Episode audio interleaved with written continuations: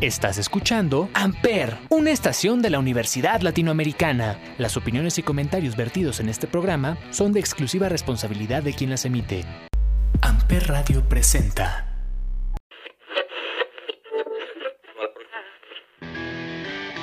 Esto es Los Tres Pies del Gato. Por el placer de escuchar buena música, comentarios, entrevistas y hasta un poco de cultura. Los Tres Pies del Gato.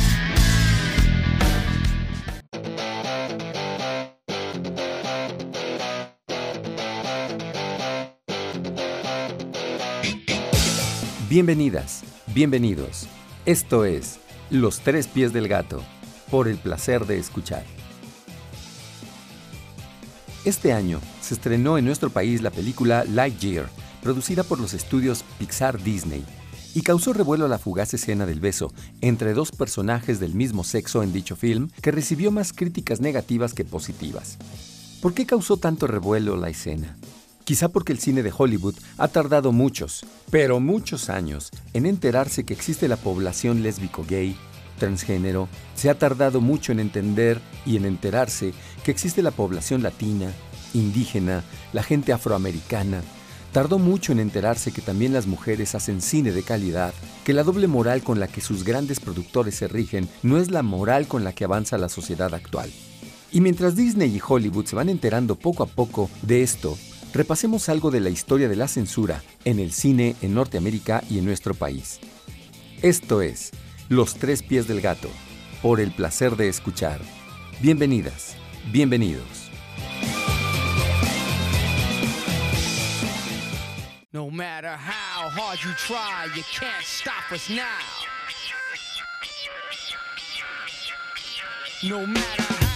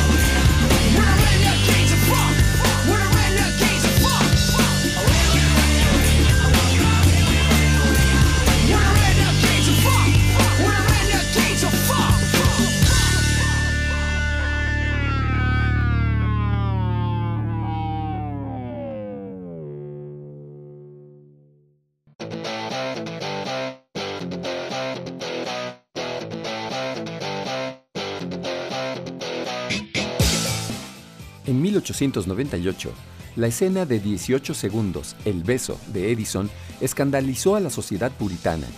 La imagen en su momento ya puso las bases en ciertos sectores de la amenaza a valores tradicionales que representaba el cine en la sociedad de principios del siglo XX. Y el primer acto de censura se registró en 1903, año en el que se censuró la danza del vientre de la actriz Fátima Yemil. La imagen de este baile provocativo no fue suprimida, pero sí tachada por dos líneas que taparon el pecho y las piernas de la actriz. Ya en 1907 en Chicago, la Comisión del Vicio consiguió que se aprobase una orden por la cual, para poder exhibir una película, contasen con el visto bueno del comisario de policía. O sea, que si al jefe de policía no le gustaba una película, cerraba el local, quedaba a juicio del censor de la policía si los niños o las mujeres o nadie podía ver la película. En Nueva York la situación llegó a un punto extremo cuando una serie de ministros religiosos comenzaron una feroz campaña contra el vicio y la corrupción infantil. Ahora el ataque se extendía desde las películas a cualquier juego de azar y el pelo al estilo garzón. Todo debía ser regulado y restringido. Charles Sprague Smith fue el fundador del Instituto de la Gente, que en 1916 propuso el Código para la Revisión de Películas. Esta institución no llegó a censurar realmente, pero sí recomendaba lo que era considerado poco efectivo por órganos legislativos y guardianes de la moral social. La perspectiva desde la que se juzgaba a las películas era de índole social, salpicada de fanatismos morales y religiosos. La intervención del Estado en un medio de expresión como era el cine sería catastrófico, ya que provocaría que la autocensura de las propias compañías daría lugar a películas vacías, simples, sin salirse de lo convencional, y en caso de no ser así, la creación de diferentes leyes municipales para cada una de las películas con sus criterios dispares, que es lo que por su parte más temía la industria, ya que sería imposible realizar películas para satisfacer los distintos principios morales.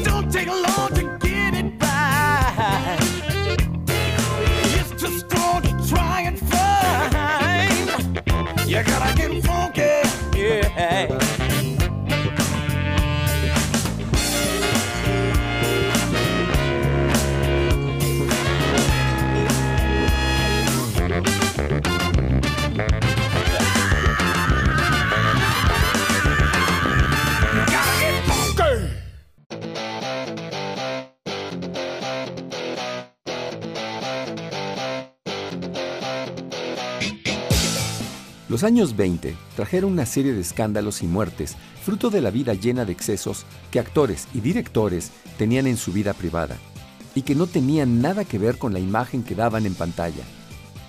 La Federación de Mujeres de Chicago denunció para entonces el alto porcentaje de películas que debían haber sido censuradas en 1918, que eran alrededor de tres cuartas partes de la producción cinematográfica. La cantidad de sucesos delictivos, fruto del consumo de drogas, las fiestas y el derroche de todo tipo que entre la colonia cinematográfica se daba tras las maratónicas jornadas de rodaje, se procuraba ocultar a la opinión pública para no dañar la imagen de sus actores y evitar aún más la persecución desde los sectores críticos con el mundo del cine. William Harrison Hayes fue quien dio nombre al Código Hayes, que censuraba películas americanas, fue el primer presidente de la Asociación de Productores y Distribuidores de Cine de América, hasta que se jubiló en 1945, pero su código permeó hasta la década de los 60s y 70s. Hayes parecía reunir las condiciones adecuadas para dar sensación de orden en la industria. Abstemio, presbiteriano y masón, fue bautizado como el zar del cine por los medios de prensa cinematográficos. Actuaba como el hombre de relaciones públicas y se tomó en serio su tarea. Introdujo las cláusulas de moralidad con los contratos de las estrellas y fundó la compañía de contratación de extras para las películas. Hayes intentó reducir los costos de los estudios y mejorar la imagen de la industria en general, aconsejando individualmente a los estudios sobre cómo podía producir películas para reducir la posibilidad de que la película fuera cortada. El código estaba dividido en dos partes. La primera parte comprendía una serie de principios generales la mayoría de ellos relacionados con aspectos morales, mientras que la segunda parte hacía referencia a una serie de normas específicas, es decir, una lista de contenidos que no podían representarse. El código prohibía también el mestizaje, es decir, relaciones interrelaciales, y determinaba que la calificación solo para adultos sería una estrategia poco efectiva y ambigua que podían dificultar su aplicación.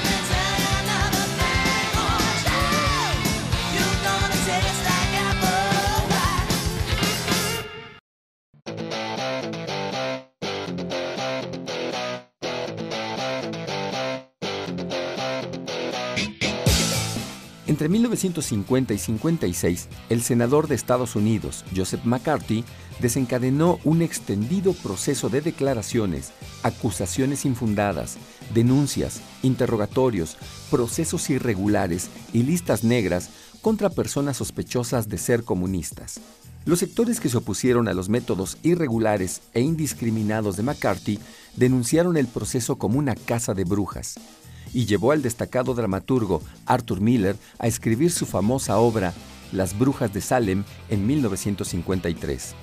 Escritores y gente perteneciente al mundo del cine fueron algunos de los más afectados por este fenómeno. Una ley no escrita les impedía publicar nada en cualquier medio de comunicación, so pena de que dicho medio fuera acusado de trabajar a sueldo de los comunistas. Se censuraron más de 30.000 libros, los cuales fueron retirados inmediatamente de bibliotecas y librerías, entre los cuales se encontraba el famoso Robin Hood o la novela Espartaco de Howard Fast. Uno de los actores más perseguidos fue Charles Chaplin, quien en su autobiografía describe un interrogatorio en el que sorprendido por la pregunta de ¿qué quería dar a entender en un discurso cuando dijo camaradas? Él respondió, exactamente eso. Busqué la palabra en un diccionario. Los comunistas no tienen la exclusiva de esa palabra. William H. Hayes, como ya mencionamos, hizo en 1927 la lista de temas que tentativamente debían ser censurados para que el público estadounidense viera películas que fueran consideradas moralmente aceptables. En 1930, el sacerdote católico y escritor Daniel Lord terminó de redactar a petición de Hayes el Código de Producción de Películas, una serie de normas regulatorias cuyo objetivo era controlar y censurar el contenido de todas las producciones cinematográficas estadounidenses, y jugó un papel muy importante en el desarrollo y estancamiento de la creación en la industria cinematográfica. ¿Cuáles eran las reglas del Código Hayes? Entre las medidas más destacadas de este código se encuentran sobre blasfemias y groserías. No se podrán utilizar las palabras Dios, Señor, Jesús o Cristo a menos que sean pronunciadas en una ceremonia religiosa. Está prohibido mencionar en una película las palabras shit, mierda, fuck, coger, motherfucker, hijo de puta, virgin, virgen, slut, puta, fagot, maricón, dan, maldición, etc. Sobre la sexualidad nos dice, no deben ser mostradas escenas de pasión, salvo que sean indispensables. El adulterio no debe ser justificado o presentado bajo un aspecto atractivo. Prohibida toda alusión a algún tipo de perversión sexual. En el apartado sobre el amor no puro, nunca debe presentarse como algo atractivo o morboso. No debe generar un deseo o curiosidad malsana por parte del espectador. No debe parecer justo ni permitido. Sobre la vestimenta nos dice, el desnudo completo no se permite en ningún caso. Prohibido mostrar los órganos genitales de los recién nacidos. Los genitales del hombre no se deben delatar bajo el ropaje o algún pliegue. En caso de que un tema histórico requiere un pantalón ajustado, la forma característica de los órganos debe ser suprimida en la medida de lo posible. Los órganos genitales de la mujer no deben delatarse. Deben evitarse las escenas de quitarse la ropa. Prohibido mostrar a una mujer quitándose las medias. Prohibido mostrar a un hombre quitándole las medias a una mujer. Nunca un hombre debe ser visto quitándose el pantalón. Nunca mostrar el ombligo.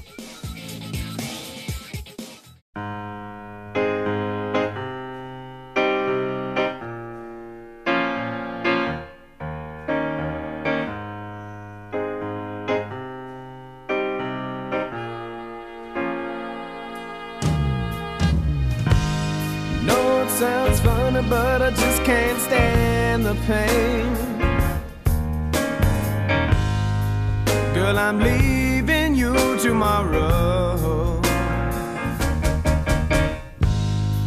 Seems to me, girl, you know I've done all I can. You see a big store in the borrow.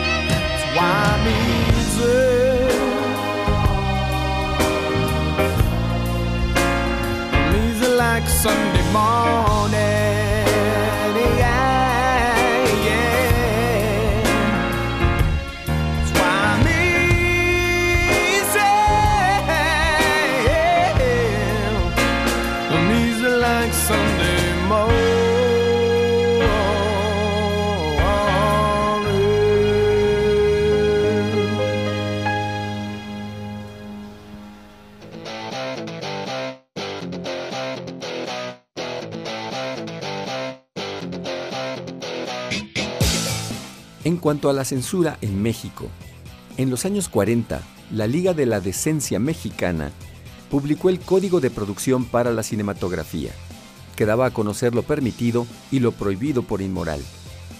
Dictaba 16 apartados, entre los que destacaban la homosexualidad, prostitución, desnudos, consumo de drogas o alcohol, baile. Recordemos que en ese tiempo, bailar mambo para ellos era pecaminoso. La sangre, el fanatismo, la magia y hasta la venganza, todo estaba dentro de este código de producción para la cinematografía. Dicha Liga de la Decencia colocaba en la entrada de las parroquias una lista de las películas que se estrenaba con la siguiente clasificación. A. Buena para todos. B. Para niños y adolescentes. B1. Para jóvenes y adultos. B2. Para adultos con cierto criterio formado. C. Solo adultos. C1. Prohibida por la moral cristiana. C2. Fuera de clasificación por indecente.